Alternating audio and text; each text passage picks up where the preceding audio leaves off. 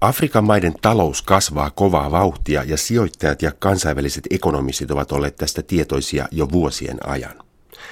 Talouslehti The Economist julkaisi jo joulukuussa 2011 Afrikan talouskasvusta kertovan kansijutun otsikolla Africa Rising, Afrikka nousee. Tästä sanaparista onkin tullut kansainvälisten talouskokouksien iskulause, jonka avulla houkutellaan yhä uusia kaupallisia sijoituksia etenkin Saharan eteläpuolisen Afrikan maihin. The Economistin Afrikka nousee jutussa lueteltiin Afrikan maiden talouksien hurjia kasvuprosentteja sekä tilastolukuja myös maanosan maiden välillä käydyn kaupan kasvusta. Jutun mukaan Afrikan väestöjakauma on hyvin otollinen yhä jatkuvalle kasvulle, kun tämän päivän afrikkalaiset lapset ja nuoret saavuttavat parhaan työikänsä seuraavan parinkymmenen vuoden aikana. Yhtenä esimerkkinä totuttujen ennakkoluulojen vanhentumisesta lehti mainitsi Etiopian, joka muistetaan tuhoisasta nälänhädästään 1980-luvulla, jolloin rocktähdet keräsivät hyväntekeväisyyskonserteilla rahaa Etiopian hätäkärsivien avuksi. Tämän päivän Etiopia on kuitenkin yksi maailman suurimmista lihakarjan tuottajista ja maa on kuulunut jo vuosien ajan maailman nopeimmin kasvavien talouksien joukkoon. Kaiken kaikkiaan lähes parikymmentä mustan Afrikan maata yltää tänä vuonna yli 6 prosentin talouskasvuun. Joissain Afrikan maissa kasvu johtuu mineraalien, öljyn ja maakaasun tuotannon lisääntymisestä ja näiden hintojen noususta, mutta useimmissa nopean kasvun maissa myös palvelualat ovat lähteneet nousuun. Nigerialaisen politiikan tutkijan Said Adejumobin mielestä puhuminen pelkästä talouskasvusta on kuitenkin harhaanjohtavaa, jos ei oteta lainkaan huomioon kasvun hyötyjen jakautumista eri väestönosien kesken. YK on Afrikan talouskomission julkishallinnon yksikön johtajana työskentelevä Adejumobi on kirjoittanut Afrikan talouskasvun haittapuolista New African-lehden verkkolehdessä tämän vuoden syksynä julkaistussa kirjoituksissaan. Afrikka nousee on tarina, jota kerrotaan jo kaikkialla. Jopa afropessimistit ovat vähitellen ymmärtämässä, että Afrikan talouskasvu on todellisuutta. Samaan aikaan tällä tarinalla on kuitenkin myös pimeä puolensa. Afrikan nousun rinnalla nimittäin myös taloudellinen eriarvoisuus on lisääntymässä useimmissa Afrikan maissa. Afrikka on maailman toiseksi epätasa-arvoisin maanosa heti latinalaisen Amerikan jälkeen. Afrikan kehityspankin mukaan maailman kymmenestä epätasa-arvoisimmasta maasta kuusi sijaitsee Saharan eteläpuolisessa Afrikassa ja nimenomaan eteläisessä Afrikassa. Said Adejumabin mukaan Afrikan maiden talouskasvu onkin ollut toistaiseksi vinoutunut ja kasvun hyödyt ovat jakautuneet hyvin epätasaisesti.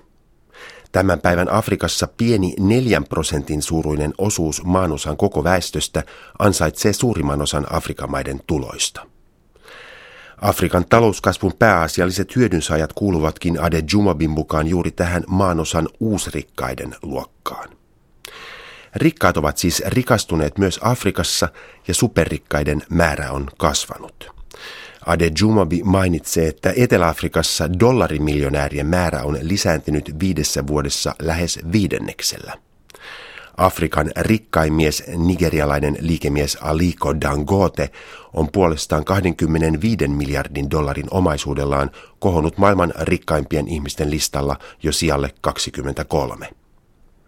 Afrikan maiden valkokaulustyöläisistä koostuva keskiluokka ei ole jäänyt kasvuvaiheen ulkopuolelle. Afrikan suurkaupungeissa yleistynyt kulutuskulttuuri uusine ostoskeskuksineen ja supermarketteineen on selvä osoitus siitä, että tämän pienen mutta tärkeän väestön osan ostovoima on kasvanut. Tämä on hyvä uutinen, sillä ilman kansallista omistavaa luokkaa ja menestyvää keskiluokkaa ei synny aitoa kapitalistista muutosta, joka on ehtona myös liberaalin demokratian vakiinnuttamiselle. Mutta hyvät uutiset päättyvät tähän – Talouskasvu ei edelleenkään kosketa Afrikan maiden asukkaiden enemmistöä.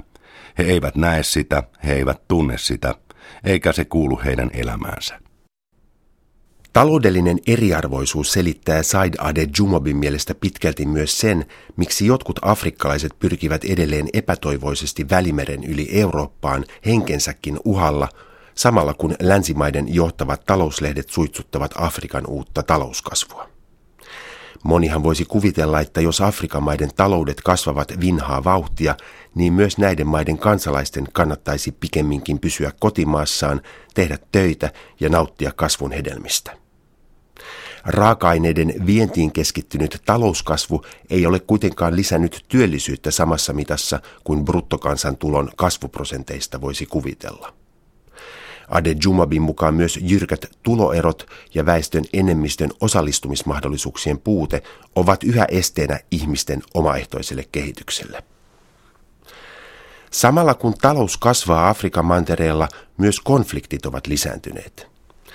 Vaikka Keski-Afrikan tasavallan, Etelä-Sudanin, Kongon, Libyan ja Nigerian konflikteilla on kaikilla erilaiset taustat ja syyt, yhteinen tekijä näissä kaikissa liittyy köyhyyteen ja osattomuuteen. Said Ade Jumabi toteaa, että vaikka Nigerian koillisosia terrorisoiva ääri-islamilainen Boko Haram-liike ei ensisijaisesti julista taistelevansa taloudellista eriarvoisuutta vastaan, Syrjäseutujen nuorten miesten köyhyys, heikko koulutustaso ja yleinen osattomuuden tunne ovat varmasti helpottaneet uusien taistelijoiden värväämistä Boko Haramin riveihin. Mikäli Nigerian syrjäalueilla olisi hyviä kouluja ja kunnollisia työpaikkoja tarjolla, Boko Haram olisi tuskin onnistunut houkuttelemaan joukkoihinsa tuhansia kapinallisia rivisotilaita tappamaan ja vammauttamaan muita ihmisiä.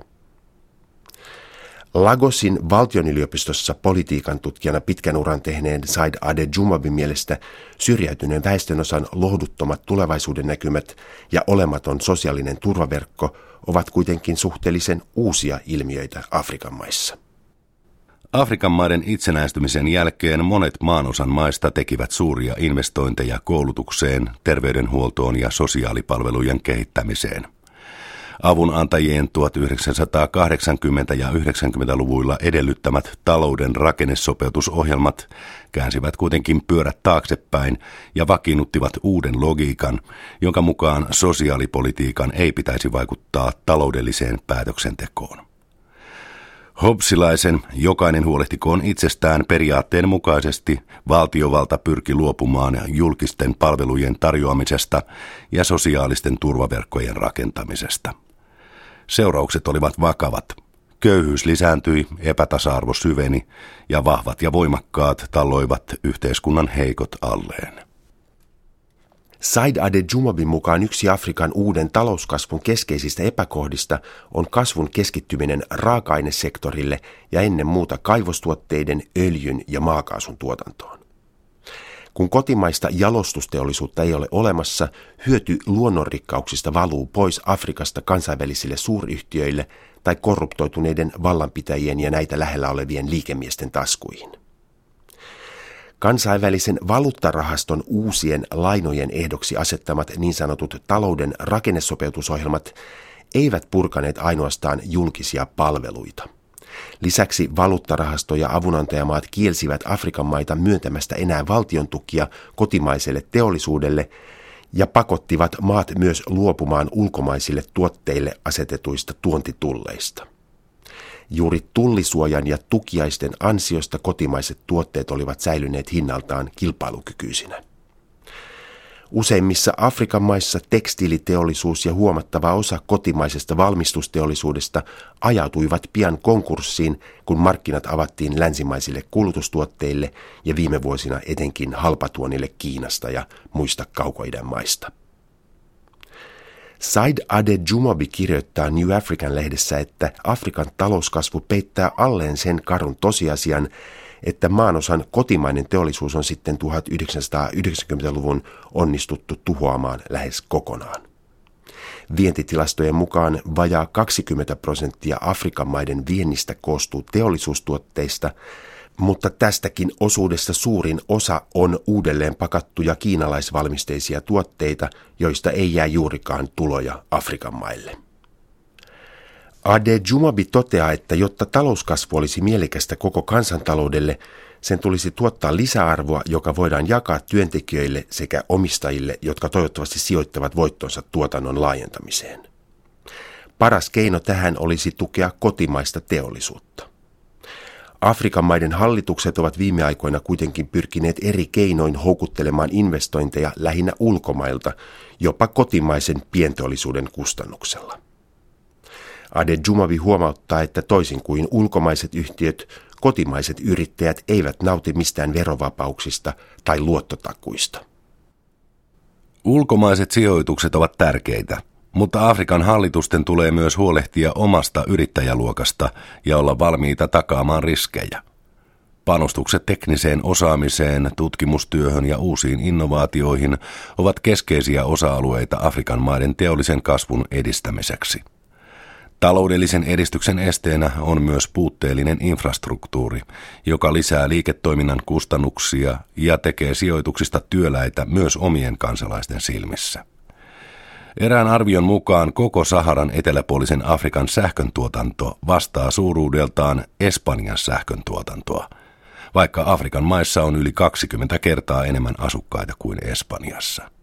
Afrikan tuleekin korjata rikkinäinen infrastruktuurinsa ja laajentaa sitä valtavasti. Nigerialaisen politiikan tutkijan Said Adejumobin mielestä Afrikan maiden tulisi ennen kaikkea monipuolistaa talouttaan tukemalla pieniä ja keskisuuria teollisuusyrityksiä, jotka keskittyvät kotimaisten maataloustuotteiden ja luonnonvarojen jalostamiseen. Kaikenlaiselle luovuudelle pitää myös antaa tilaa, ja samalla siirtomaakaudelta periytynyt koulutusjärjestelmä tulisi mullistaa, jotta se vastaisi tämän vuosituhannen vaatimuksia. Valtion pitäisi myös kaikin tavoin aktiivisesti pyrkiä vähentämään köyhyyttä ja eriarvoisuutta. Adejumabi kuitenkin toteaa samaan hengenvetoon, että eriarvoisuus on globaali ilmiö eikä suinkaan vain Afrikan maiden ongelma. Yhdysvaltalaisen Occupy Wall Street-liikkeen aktivisteilla ja Tunisian tai Egyptin kansannousuja käynnistäneillä nuorilla oli pitkälti samanlaiset vaatimukset ja päämäärät, eivätkä ne juuri poikkea Etelä-Afrikassa parempia julkisia palveluja kaipaavien mielenosoittajien tavoitteista. Afrikan maissa ahdingon määrä on usein vain astetta suurempi, ja kun ihmisten rauhanomaiset vaikuttamismahdollisuudet ovat rajallisemmat, konfliktit riistäytyvät helpommin käsistä. New African lehdessä elokuussa julkaistussa kirjoituksessaan Said Adejumavi päätyy lopuksi ehdottamaan Afrikan maille pohjoismaisen hyvinvointivaltion ottamista esikuvaksi. Karl Marxia mukaillen kapitalismi on kaikkein edistyksellisin talousjärjestelmä, jonka ihminen on koskaan keksinyt, Adejumabi kirjoittaa mutta kapitalismilta puuttuvat kasvot, omatunto ja sydän, ja siksi se voi olla häikäilemätön, julma ja orjuuttava.